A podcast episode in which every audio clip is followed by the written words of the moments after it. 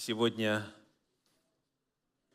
перед вечерей Господней, перед трапезой Господней я приглашаю вас поразмыслить на тему о природе Божьей Церкви. Божья Церковь. Как она представлена, как она описана, какова ее природа – в Слове Божьем есть целый ряд глубоких, красочных метафор, которые с разных сторон описывают это явление на земле. И сегодня мы, конечно же, не будем в состоянии все эти метафоры, все эти образы одолеть в рамках проповеди. Я ограничил исследование этого вопроса сегодня одним посланием апостола Павла. Приглашаю вас открыть в ваших Библиях или же в приложениях, на телефоне, планшете или где-нибудь еще. Послание апостола Павла в Ефес, Ефесской церкви. Послание Ефесянам, первая глава. Текст, конечно же, будет и на экране, но когда вы непосредственно открываете и в свою Библию смотрите, запоминаете расположение и так далее, эффект, остающийся после чтения, значительно глубже. В послании в Ефес апостол Павел показывает нам три образа церкви. Вот это название моей проповеди сегодня. Три образа церкви три образа церкви. О первом мы находим в послании в Ефес, в первой главе, в стихах 22 и 23. Послание в Ефес, первая глава, стихи 22 и 23.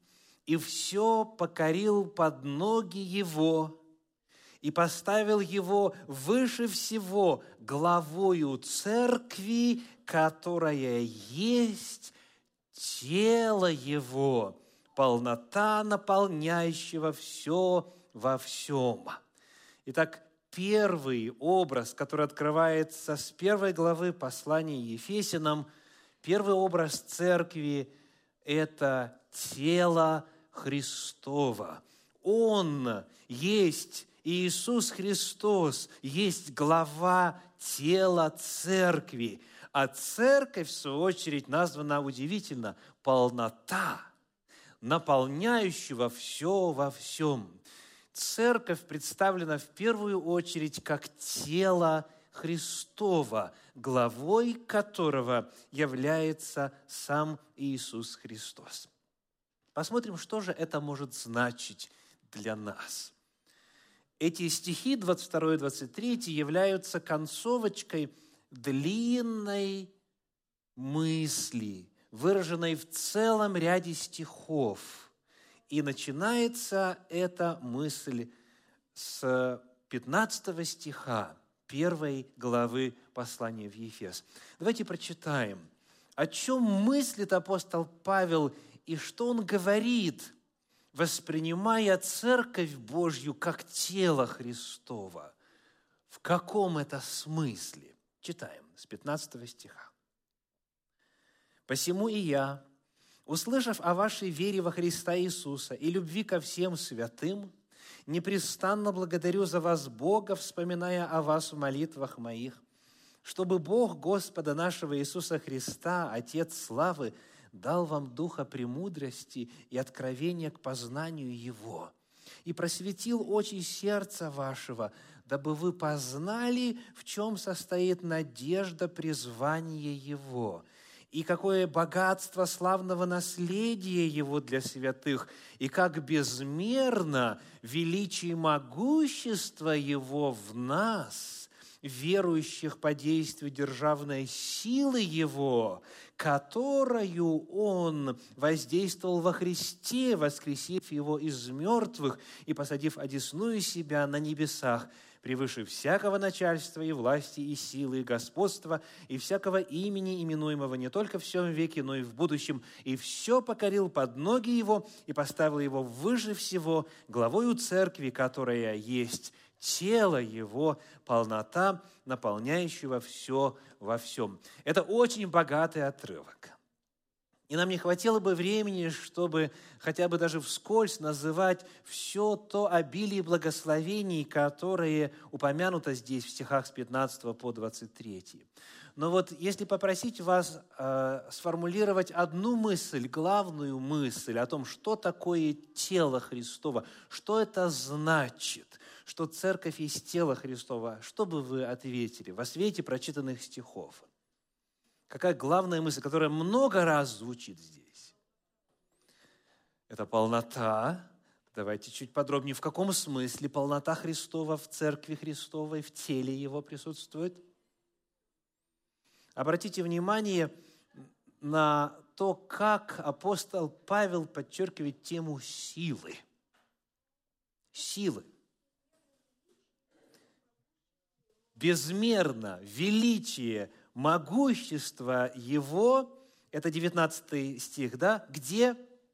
В нас. И дальше верующих, и вновь язык силы.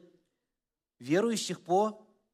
Давайте посмотрим на 19 стих. Спасибо. Верующих по действию снова державной, то есть владычественной силы Его. И дальше в 20 стихе вновь Его сила описывается. Какова эта сила? Что это за сила? Которое Он воздействовал во Христе, воскресив Его из мертвых. Церковь есть тело Христова. И апостол Павел объясняет, что церкви в первую очередь доступна та же самая сила, которая была доступна Иисусу Христу, которая в Его теле действовала. И церковь названа полнотой наполняющего все во всем. То есть Бог, который везде присутствует, все собой наполняет. Он во всей полноте наполняет церковь. И то же самое, что Иисусу было доступно, когда Он жил на земле, то церкви Божьей доступно, потому что она есть Его тело. Это могущество, которое ни с чем не сравнить. Это сила, равной которой на земле нет. Перед этой силой ничто не может устоять. Вот главная мысль этого отрывка. Что еще значит, что церковь есть тело Христова? Вторая глава послания в Ефес. Прочитаем стихи с 4 по 7. Вторая глава с 4 по 7. «Бог, богатый милостью, по своей великой любви, которую возлюбил нас, и нас, мертвых по преступлениям оживотворил со Христом, благодатью вы спасены, и воскресил с Ним и посадил на небесах во Христе Иисусе, дабы явить в грядущих веках преизобильное богатство благодати Своей в благости к нам во Христе Иисусе. Как бы вы сказали, какова главная мысль, ключевое слово этих стихов – то, что со Христом произошло, то, оказывается, с церковью произошло.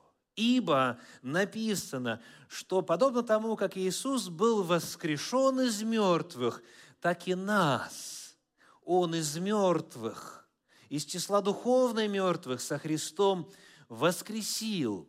Дальше что Христос сделал? Он вознесся на небо. И сказано, что во Христе Иисусе мы туда свой путь проделали. И церковь во Христе Иисусе на небесах находится.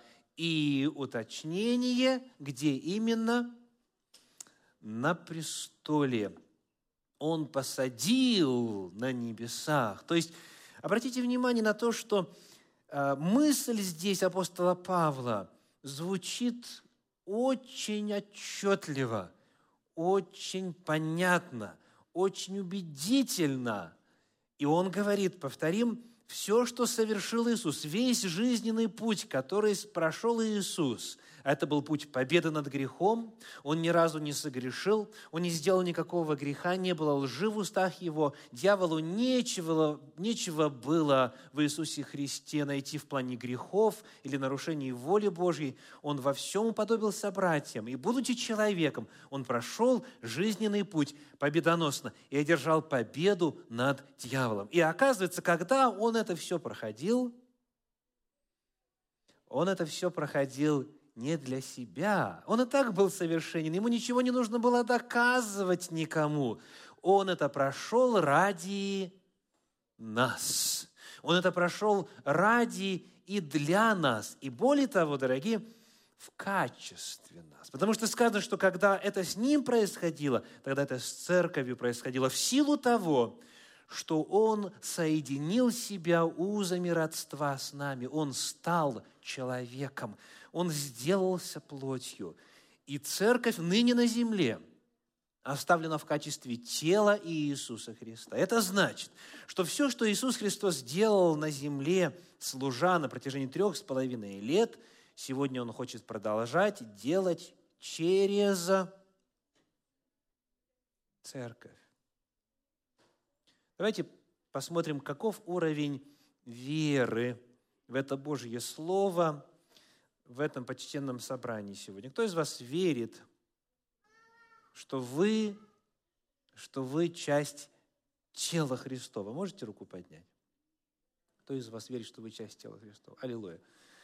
Кто из вас верит, что, будучи частью тела Христова и имея ту же самую силу, которую от Отца Небесного Христос получал, вы можете точно так же жить жизнью послушания, закону Божию. Можете руку поднять? Знаете, я так радуюсь тому, что количество рук одинаковое, что в первый раз, что во второй раз. Аллилуйя. Верите ли вы также в то, что чудеса, которые творил Иисус Христос, изгнание бесов и задержимых ими, и все иное, что Он соделал силою Божией, церковь сегодня может и призвана осуществлять. Как говорят американцы, by the same sign. Тем же образом выразите свою веру, пожалуйста. Спасибо. Христос сказал, я ухожу, я ухожу, но я оставляю вам Духа Святого. Апостол Павел пишет, чтобы Дух Святой просветил нас и дал нам понять, что мы имеем, чем мы владеем во Христе Иисусе. Иисус Христос ушел, но вместо себя церковь оставил. Он сказал, «Э, как послал меня Отец, так я посылаю вас. У церкви, значит, у всех присутствующих точно такая же миссия на земле, как у Иисуса Христа. Итак, первый образ церкви, согласно посланию апостола Павла в Ефес, церковь – это, повторим, тело Христова. Нет никакого недостатка в теле Христовом – ни в духовных дарованиях, во всех 27 дарах Святого Духа. Нет никакого недостатка в силе Божьей, нет никакого недостатка в преодолении греховных наклонностей, нет никакого недостатка в чем-либо, что касается жизни или благочестия, потому что церковь – это тело Христова. Аллилуйя! Аллилуйя! Это благодать Божья, потому что, дорогие, никто из нас этого не достоин. И если бы вот смотреть на нас, вот каковы мы есть по сути, по правде, то есть гневливых, раздражительных, упрямых, непослушных, грешных и так далее, и так далее, то ни за что бы не подумал, что это члены тела Христова. Правда? Хм.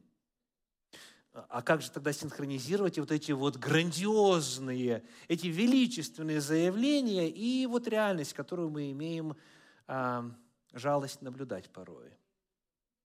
М? Как это синхронизируется? Чем это синхронизируется? Ключевое слово, дорогие, 19 стих. Найдите, пожалуйста, ключевое слово в 19 стихе. Имеется в виду первая главы, 19 стих. Первая глава послания в Ефес, 19 стих. Какое ключевое слово?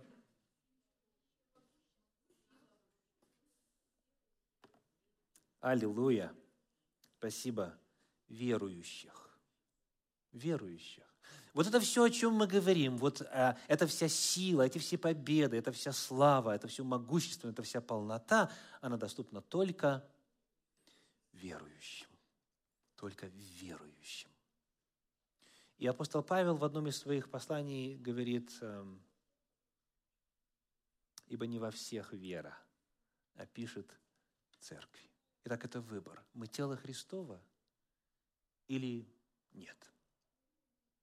Это выбор, поверить или не поверить. Каков второй образ церкви в послании в Ефес? Давайте посмотрим на третью главу, 10 стих. Послание в Ефес, 3 глава, 10 стих. «Дабы ныне соделалось известною через церковь, через церковь, начальством и властям на небесах многоразличная премудрость Божия». Так здесь в каком образе церковь представлена?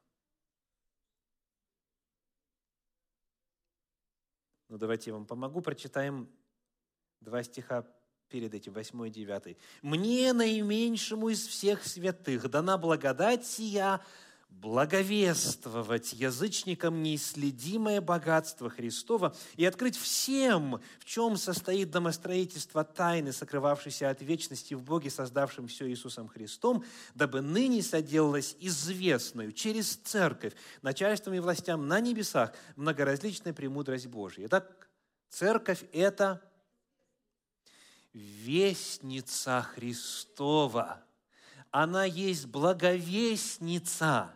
Ибо через церковь и только через церковь может быть соделана известной премудрость Божья, благодать Божья, Евангелие Божье и Его спасение. Второй образ церкви в послании Ефесиным – это вестница. Церковь – это вестница Христа – и когда мы читаем эти стихи с 8 по 9, то мы находим здесь удивительное откровение о том, для кого же церковь является а, провозвестницей и проповедницей.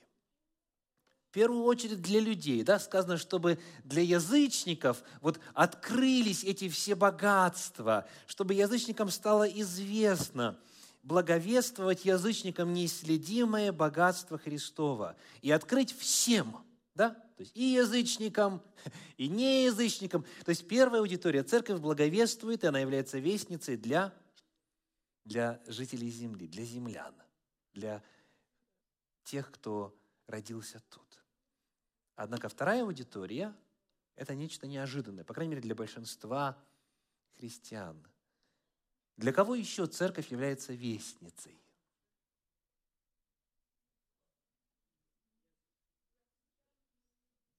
Спасибо. Так, так благодатно, когда люди на богослужении смотрят в текст священного писания, да, только там все ответы дорогие, ибо мы от себя не имеем права ничего благовествовать или проповедовать или возглашать. Итак, что говорит вам 10 стих? Какова вторая аудитория? 3 глава, 10 стих. Смотрим. Читаем еще раз. «Дабы ныне соделалась известную через церковь начальством и властям на небесах многоразличная премудрость Божия». Оказывается, церковь не только для землян служит, и не только землянам представляет Божью любовь и Его милость и прощение, но и небожителям. Представляете? Небожителям, начальством и властям на небесах. И это, конечно же, не единственное место, где Слово Божье об этом утверждает. Давайте посмотрим быстренько на первое послание апостола Петра, первую главу, стихи с 10 по 12. 1 Петра, э, первая глава, стихи с 10 по 12. К всему-то спасению относились изыскания и исследования пророков, которые предсказывали о назначенной вам благодати, исследуя, на которое и на какое время указывал сущий в них Дух Христов, когда Он предвозвещал Христовы страдания и последующую за ними славу. И им открыто было, что не им самим, а нам служило то, что ныне проповедано вам благовествовавшими Духом Святым, посланным с небес, во что желают проникнуть ангелы. Мы находим здесь, что, оказывается, ангелы желают проникнуть вот в эту тайну спасения, которая осуществилась во Христе Иисусе.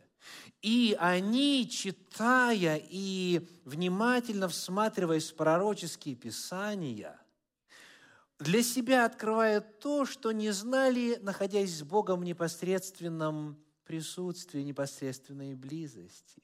И только через церковь начальством и властям на небесах открываются новые грани божественной любви, милосердия, сострадания и божественной мудрости. Как мудро Господь спланировал и осуществил свой план спасения. Еще одно место подобного рода – это первое послание Коринфянам, 4 глава, 9 стих. 1 Коринфянам, 4 глава, 9 стих. «Ибо я думаю, — пишет апостол, — что нам, последним посланникам, Бог судил быть как бы приговоренными к смерти, потому что мы сделались позорищем для мира, для ангелов и человеков. Посмотрите на экран, на англоязычный перевод, что является эквивалентом термину «позорищем» в английском переводе. Нашли? Spectacle, да? Spectacle. А если не знать, как читать, то что получится? Спектакль в действительности. В подлиннике используется греческое слово «театрон», и оно означает именно сцену, действия. В современном переводе РБО в современ... то есть Российского библейского общества, да, и э, в современном переводе Кулакова одинаковая терминология «мы стали зрелищем». Давайте посмотрим, для кого. Мы стали зрелищем для мира, для ангелов и человеков. Ну, давайте с конца начнем. Для человека это понятно, да? На церковь смотрят люди. То есть мы стали посланники, мы посланники, так, мы вестники. А, и люди смотрят на нас, смотрят, еще как, и смотрят, и потом пересказывают. А вот тот, кто называется там христианином или членом церкви и так далее, вы знаете, что он творит? Да? Вы знаете, как он по бизнесу обманывает? Вы знаете, сколько тысяч он не доплатил своим работникам, например, да? Или, а вы знаете, вот, э, чем та или иная дама занимается после богослужения, скинув длинную юбку, под которой мини-юбка находится. Да? Я сейчас не про нашу церковь говорю. Да. да. Мы стали тем зрелищем для человеков. Это понятно. Для ангелов понятно? Понятно. Еще для кого?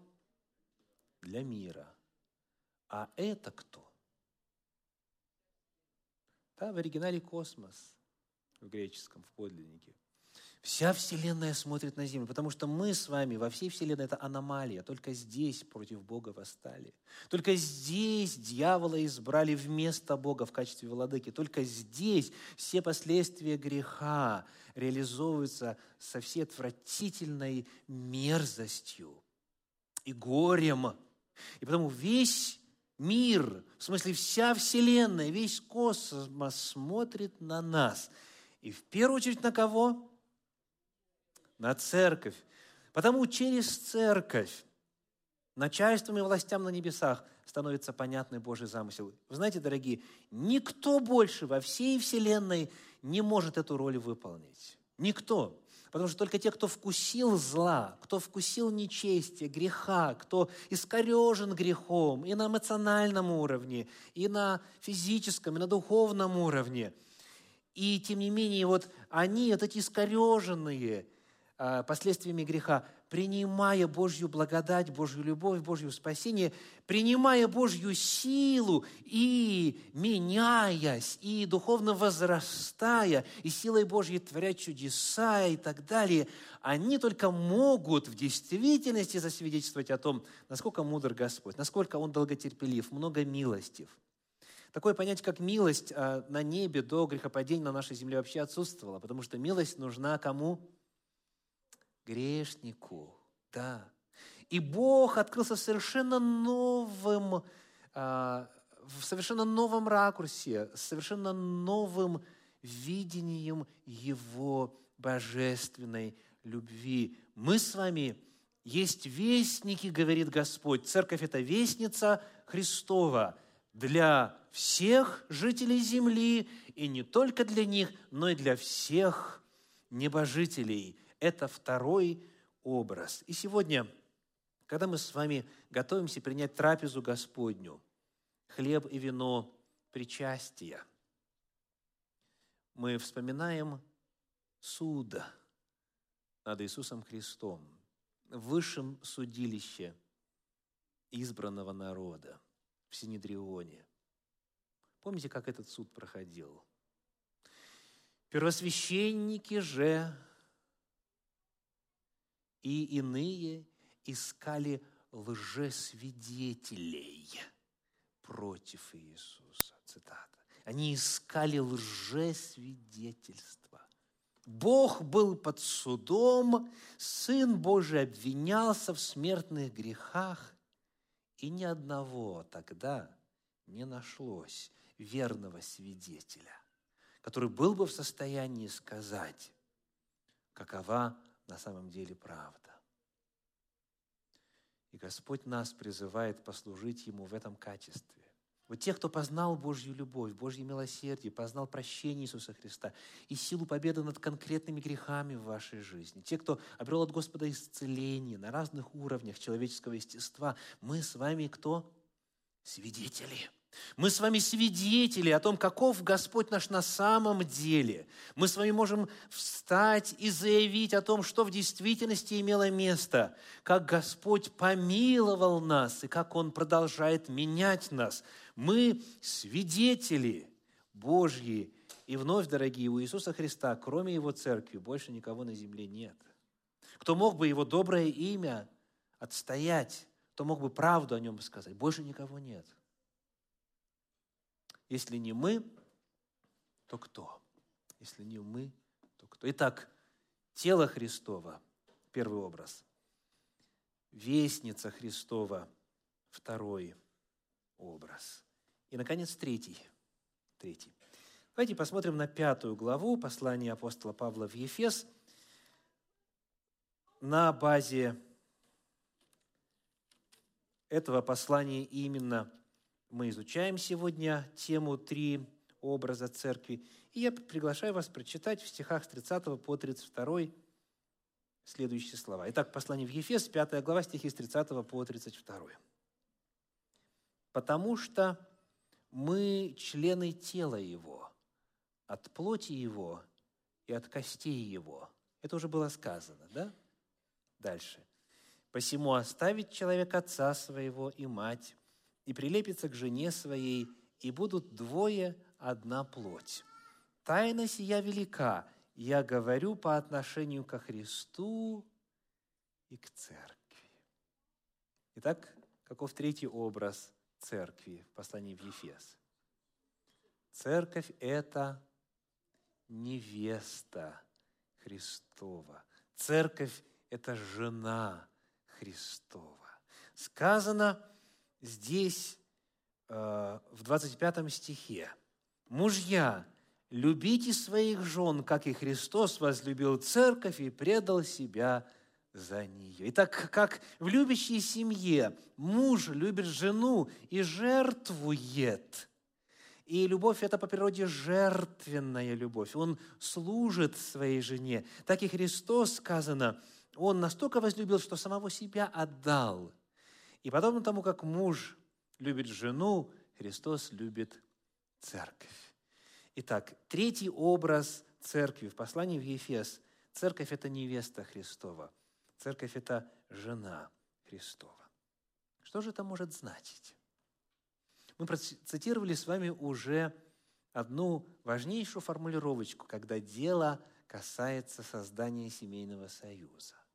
Посему оставит человек отца своего и мать, и прилепится к жене своей, двое будут одной плотью. То есть, а, цитируется, что момент создания первой семьи в книге «Бытие». Книга «Бытие», 2 глава, 24 стих цитируется. Вот когда Бог Адама и Еву соединяет воедино и делает их одной плотью. Венчание описывается. И говорится вдруг неожиданно, оказывается, Павел здесь пишет о Христе и Церкви. Он говорит, тайна сия велика, я говорю по отношению к Христу и к Церкви. То есть Христос и Церковь в лице отдельных личностей, отдельных людей должны обвенчаться, чтобы стать подлинно единым целым. И вот когда мы задаем вопрос, а почему именно так вот это представлено? Почему, цитируя книгу Бытия, вторую главу, где сказано, вот это плоть от плоти моей, кость от кости моей, цитируя слова «двое станут одной плотью», апостол Павел говорит, это все-таки я говорю сейчас о церкви. Почему? Давайте хотя бы коротко посмотрим на то, каким именно образом э, была сотворена первая семья. Итак, что было с Адамом?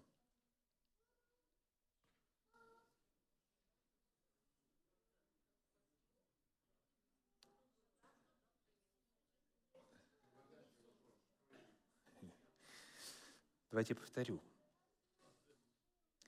Как он и она стали мужем и женою? Что случилось? Был вначале мужчина. Да? А потом навел Господь на него какой сон? Глубокий сон. Насколько глубокий? Что он ничего не помнил, ничего не осознавал. То есть можно сказать, что его сознание отключилось. Да? Потом что сделал Господь? Сказано, раскрыл одно из ребер, да, то есть вынул ребро, закрыл то место плотью, и из этого ребра создал, а в оригинале в древнееврейском построил ему жену. Да, да дословно построил ему жену, выстроил. Вот. И затем уже произнесены слова двое будут одной плотью, и вот они стали мужем и женой. Вот так вот, так Адам обрел свою жену, невесту, которая стала женой. Повторим. Глубокий сон, бессознательный сон, разрез в районе ребер. Просыпаешься, жена готова.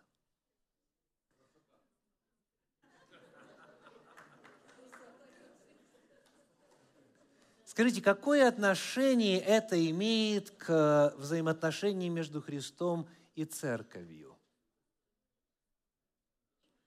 Аллилуйя! Так мне радостно видеть, как у вас лампочки в глазах загораются, как говорят американцы. Да, именно то же произошло с Иисусом Христом. Давайте прочитаем Евангелие от Иоанна в 19 главе стихи с 30 по 35. Евангелие от Иоанна, 19 глава, стихи с 30 по 35. Когда же Иисус вкусил уксуса, сказал «совершилось» и, преклонив главу, предал дух. То есть, что произошло? Умер. Как в Библии смерть называется? Сон. Аллилуйя. Дальше. Но как тогда была пятница, то иудеи, дабы не оставить тел на кресте в субботу, ибо та суббота была день великий, просили Пилата, чтобы перебить у них голени и снять их. Итак, пришли воины, и у первого перебили голени, и у другого распятого с ним. Но пришедшие к Иисусу, как увидели его уже умершим, не перебили у него голени, но один из воинов копьем пронзил ему ребра – и тотчас истекла кровь и вода. и видевший засвидетельствовал, и истина свидетельства его, и он знает, что говорит истину, дабы вы поверили. Иисус Христос заснул смертным сном. Затем в районе ребер ему был сделан разрез. И все те, кто принимает его жертву и верит в события Голгофы, они становятся частью его церкви, его тела, его жены. Когда Иисус Христос воскрес, жена его была уже искуплена, омыта, без пятна и порока, очищена кровью его. И таким образом явилось то, что однажды прообразно произошло в опыте Адама и Евы. Сон, разрез в районе ребер и затем соединение жениха и невесты. Вот это несколько причин, хотя бы бегло, почему апостол Павел говорит, что язык брачующихся, язык жениха и невесты – это язык, описывающий взаимоотношения Христа и Церкви. И Иисус Христос своей жизнью заплатил за право, Он внес выкуп для того, чтобы иметь право назвать нас своими.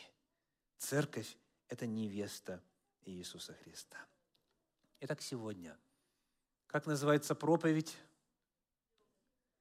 Три образа церкви в послании в Ефес. Первый образ – это тело Христова. Второй образ – это вестница Христова. И третий образ – это невеста Христова, жена Христова. Вот эти три образа церкви открыты нам в послании в Ефес. Таким образом, совершенно очевидно, дорогие, что Церковь Божья на земле, Церковь Христова на земле – это самое дорогое, что есть на всей земле у Иисуса Христа. Это Его тело, это Его вестница, это Его невеста, это Его супруга – вот эти три удивительных глубоких образа описывают, что для Иисуса Христа это самое дорогое, потому что церковь соединена со Христом особыми узами. И ни у кого, кто еще не вошел в тело церкви, этих особых отношений со Христом нет. Только лишь внутри тела церкви, только лишь в рамках этого завета – брачного союза между Христом и Церковью обретается все то великое и многое иное, о чем нам нет времени говорить сегодня, благодаря присоединению к Церкви. Потому вопрос, как приобщиться к этой чудесной реальности, к этой неограниченной силе, ко всем совершениям и победам Иисуса Христа. Как говоря языком аналогии апостола Павла, как войти в брачные отношения со Спасителем Иисусом Христом. Первое, что говорит послание в Ефес. Давайте посмотрим на первую главу, 13 стих. Послание в Ефес, первая глава, 13 стих. «В нем и вы, услышавши слово истины, благовествовании вашего спасения и, уверовав в Него, запечатлены обетованным Святым Духом. Итак, что первое? Первое, нужно познакомиться с истиной, с истиной Божьей. Нужно узнать, что в действительности Бог говорит о себе в своей святой книге Библии. Потому-то нам нужны постоянные встречи, богослужения, библейские школы, мини-церкви и иные другие форматы, и личное, и самостоятельные исследования, потому что только лишь здесь, в Божьей книге, мы можем узнать правду. Только лишь в Слове Божьем мы можем узнать истину о том, каков Бог. Потому первое, услышать надо Слово истины. Дальше второе, услышав, что сделать? уверовать, то есть верою принять, сделать это своим, своим мировоззрением, своим мнением, своей позицией, своим убеждением и своей убежденностью. Нужно верою принять это. И тогда человек получает что, согласно тексту? запечатление Духом Святым, а Дух Святой, входя в человека, возрождает его, происходит рождение свыше. Он приносит с собой, как говорит Иисус Христос, кого еще, входя в нас? И Отца, и Сына. Сказано, мы войдем, и обитель у Него сотворим. Дух Святой приносит всю полноту божества телесно в естество человека на основании знакомство с истиной и принятие ее, происходит запечатление. Что происходит дальше? Давайте посмотрим на пятую главу послания в Ефес. Там есть очень интересная формулировочка. Пятая глава, стихи 25 и 26. Пятая глава, стихи 25 и 26. «Мужья, Любите своих жен, как и Христос возлюбил церковь и предал себя за нее, чтобы осветить ее, очистив банию водною посредством слова. Вопрос. Скажите, как молодой человек и молодая девушка становятся мужем и женой? Вследствие чего? Согласно Библии. Вследствие чего? Каков вот именно порядок, Богом установленный? Да? Мы знаем, что в миру по-разному становятся мужем и женой. Да? И далеко не всегда так, как Бог установил. А вот согласно библейской модели, как двое любящих друг друга, уже знающих друг друга, да, а, становятся фактически друг для друга мужем и женой. Давайте посмотрим на один отрывочек из книги пророка Иезекииля. Иезекииля, 16 глава, стихи 59 и 60. В 16 главе книги Иезекииля очень много красочных образов. Фактически начинается все с э, описания того, как рождается младенец женского пола. Вот с первого стиха сказано, ты, ты, ты родилась, ты была не омыта, ничей глаз не жалился над тобой, тебя бросили просто, тебя бросили умирать но я тебя нашел, я тебя кормил, я тебя омыл, я тебя одел, я тебя э, умастил и так далее, и так далее. Ты выросла, и мы с тобой поженились. Бог описывает свои взаимоотношения со своим народом. А дальше, к сожалению, сказано, от красоты твоей ты стала блудить, расточать красоту твою на всякого мимоходящего. И там очень такой графический язык, который э, не, не всем по силам будет услышать сегодня. Дома прочитайте сами – но вот э, ключевой момент, который нам нужен, э, он записан в стихах 59 и 60. Итак, книга Иезекииля, 16 глава, стихи 59 и 60. «Ибо так говорит Господь Бог, «Я поступлю с тобою, как поступила ты, презревши клятву нарушением союза. Но я вспомню союз мой с тобой в дни юности твоей». Вот когда они поженились и восстановлю с тобою вечный союз. Опять, здесь очень много сказано. Но вот вопрос у меня коротенький, по 59 стиху. Скажите, как он и она становятся мужем и женой? Вследствие чего? Спасибо. Вследствие клятвы. Еще раз читаю. Ты, сказано, презрела клятву. И таким образом разорвался завет. То есть Муж и жена дают друг другу, как это называется в русском языке, стандартная фраза? Обед. Т на конце. Обеды потом пойдут, да, вначале обед. Дают друг другу обед верности. И так красиво это звучит на английском языке. И в горе, и в радости, и в болезни, и в здравии, и в несчастье и в благополучии, доколе смерть не разлучит нас. Да? Клятва верности. Обещаешь ли ты заботиться о ней, о ней или о нем, хранить верность ему или ей? Они становятся друг другу мужем и женой вследствие клятвы и затем Божьего благословения, которое озвучивается устами служителя или начальника рода и так далее, в зависимости от эпохи. Так вот, клятва, обет друг другу является способом, благодаря которому любящие, влюбленные становятся мужем и женой. Так? То же самое, оказывается, происходит и во взаимоотношениях с Богом. Фактически 16 глава книги про Иезекииля – это иллюстрация взаимоотношений между Богом и Его народом. Вот так с Богом мы входим в брачные отношения, говорят духовным языком.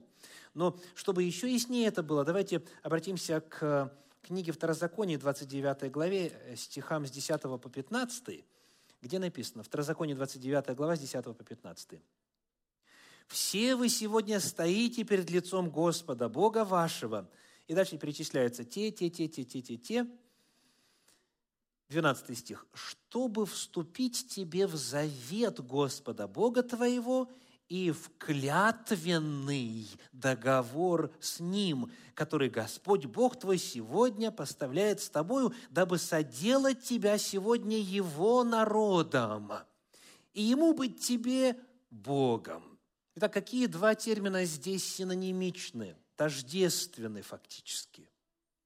Завет и клятвенный договор. То есть, чтобы войти в завет с Богом, необходима клятва, необходим обет, когда человек берет на себя определенные обещания, возлагает на себя – и благодаря этому, смотрите, что происходит, 13 стих, «Дабы соделаться тебе сегодня его народом». Вот а, как, происходит здесь, в Соединенных Штатах Америки. Они заходят в богослужебный зал поодиночке, да, обыкновенно жених в начале, и вот он садится на первом ряду, потом значит, он поднимается в нужный момент и ведут невесту.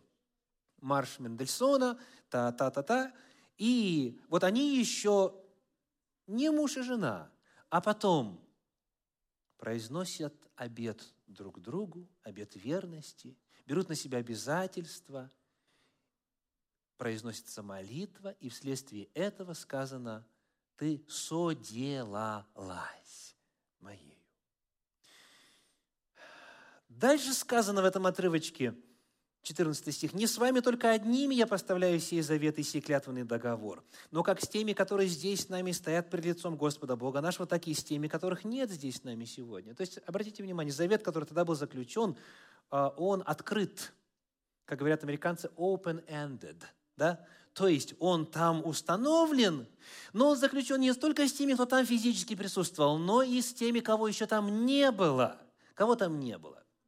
Меня там не было, никого из нас там не было. Но этот завет открыт для всех. Вот этот завет, представляющий собой возможность настолько соединиться с Господом, что все, что Ему доступно, все, что Он по праву имеет, теперь нам оказывается доступно. По милости, по благодати, по вере и на основании чего? Заключения завета, на основании клятвенного договора. А теперь, дорогие, представьте себе ситуацию, при которой а, невеста говорит, даю обед в горе, но не в радости. Можете себе представить? Наоборот. Она говорит, в радости, но не в горе. Да. Любить тебя, быть верной тебе, заботиться. В радости, но не в горе. В здравии, но не в, но не в болезни. В благополучии, но не в несчастье. То есть, иными словами, вот она говорит, я на таких условиях согласна. А вот принять все условия нет, не готова, не могу. Давай мы еще подружим, там повстречаемся, там пятое, десятое. Может быть, я и созрею, да?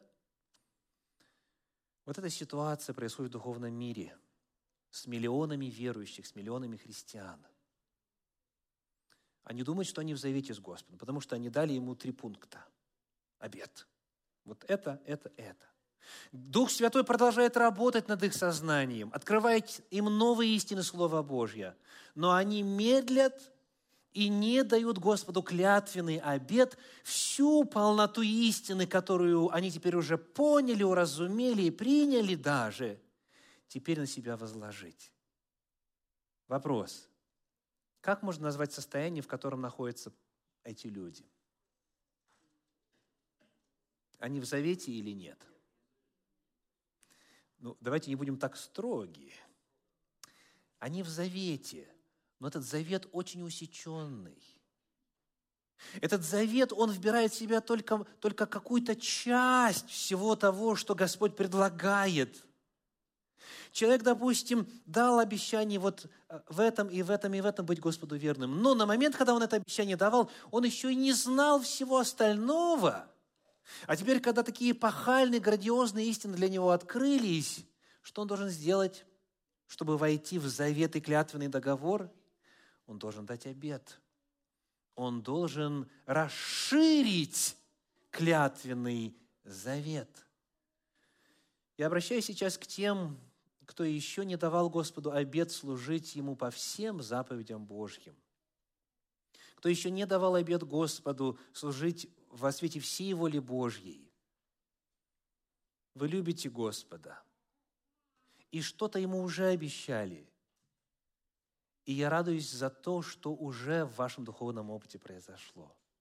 Но если здесь, в Центре Духовного Просвещения, которое, которое является частью Вашингтонской конференции Церкви христиан-адвентистов седьмого дня, входящей во всемирную Церковь народа Божья, в, во всех странах мира, если вы услышали что-то и приняли уже для себя, вы должны, дорогие, вы должны, если хотите полноты завета, и хотите того, чтобы Иисус Христос имел на вас полное право, не на одну треть или 50% или на 75%, а именно вот во свете всего, в полном объеме всего, что вы знаете, вам надо, дорогие, выйти перед народ Божий в присутствии Бога, святых ангелов и Церкви Божьей и произнести полный текст завета – Таким образом, вы даете возможность и юридическое право Господу действовать в вас в большей мере и считать себя своими в гораздо большей степени. Итак, как мы входим во все это чудесное пространство Церкви Божьей, как тело Христова, как вестницы Христовой и как невесты и жены Христовой? Знакомясь с истиной – верой принимая, и в-третьих, обет давая Господу, в клятвенный договор входя, давая Ему обет верности. И, наконец, в-четвертых, видим мы знак этого всего. Это, это читаем первое послание Петра, 3 глава, 21 стих, 1 Петра 3, 21. «Так и нас ныне, подобное сему образу крещение, не плотской нечистоты о мытье, но обещание Богу доброй совести спасает воскресением Иисуса Христа. Видимым знаком, обрядом, который символизирует и означает соединение со Христом, является что? Крещение. Если вы уже крещены полным погружением в воду в сознательном возрасте – и уже заключили с Ним завет, и не чувствуете нужды обновлять его именно вот полным погружением в воду, повторным крещением, Господь знает и подскажет вам, нужно ли это сделать и нужно ли сейчас. Но без чего точно нельзя обойтись, чтобы дать Господу полноту власти над вашей жизнью. Нельзя устраниться от клятвенного договора. Обратили внимание, это обещание Богу доброй совести. Призываю вас сегодня, всех присутствующих, вне зависимости от того, каков ваш духовный стаж и каков статус вашего членства в этой церкви или в иных, присоединяйтесь к Божьей церкви. Давайте Господу полный обет веры во свете того, что Господь в своей церкви открыл на данный момент. Входите в полноту благословений Божьих, в полноту Его силы. Дайте Господу право на основании вашего клятвенного договора назвать вас своими в еще большем смысле этого слова. И сегодня у нас есть возможность именно это сделать. На три часа дня назначено крещение. Есть уже те, кто планирует креститься сегодня – я приглашаю приехать поддержать таковых. Но если вы знаете, что эта проповедь была для вас, и вы желаете или обновить завет свой с Господом водным крещением, или же впервые это сделать в сознательном возрасте, полным погружением в воду, дав обед Господу, это можно сделать сегодня. Если вы знаете, что вам повторно креститься не нужно или пока не нужно, я приглашаю вас присоединиться к Центру Духовного Просвещения. Насколько мне известно, в районе Большого Сиэтла это лучшая церковь из всех имеющихся. Ну, насколько мне известно, я, естественно, не везде бывал. Да, я не везде бывал. Вот. Но если вы понимаете, что здесь истина Божья звучит так, как нигде в другой церкви, так? Если вы находите здесь откровение для Господа, если вы находите здесь исцеление, радость, духовно растете, и в особенности, если росли духовно на протяжении уже многих лет благодаря служению этой церкви, дорогие – вам надо стать членами Центра Духовного Просвещения. Вот и все. Это очень просто. Если Господь дальше вас поведет куда-то дальше, вы будете Ему верны. Но на данный момент, на данный момент, есть ли какие-то препятствия, чтобы все присутствующие, кто уже вот открыл для себя новые грани истины и еще не давал Господу обет верности, клятвенный договор не э, осуществлял, есть ли какие-то препятствия, чтобы это а, не сделать сегодня? Или есть ли препятствия к тому, чтобы сделать это сегодня? Вот какой вопрос. Вопрос откровенный, вопрос, обращающийся к каждому лично. И вот когда мы будем с вами петь, петь, я приглашаю тех, кого Дух Святой побуждает сегодня совершить исповедание веры и войти в новую меру клятвенного договора с Господом, выйти сюда, на сцену, и после этого мы будем радоваться вместе со всем небесным воинством, с начальствами и властями на небесах, потому что Царствие Божье сегодня еще более выросло. Аминь.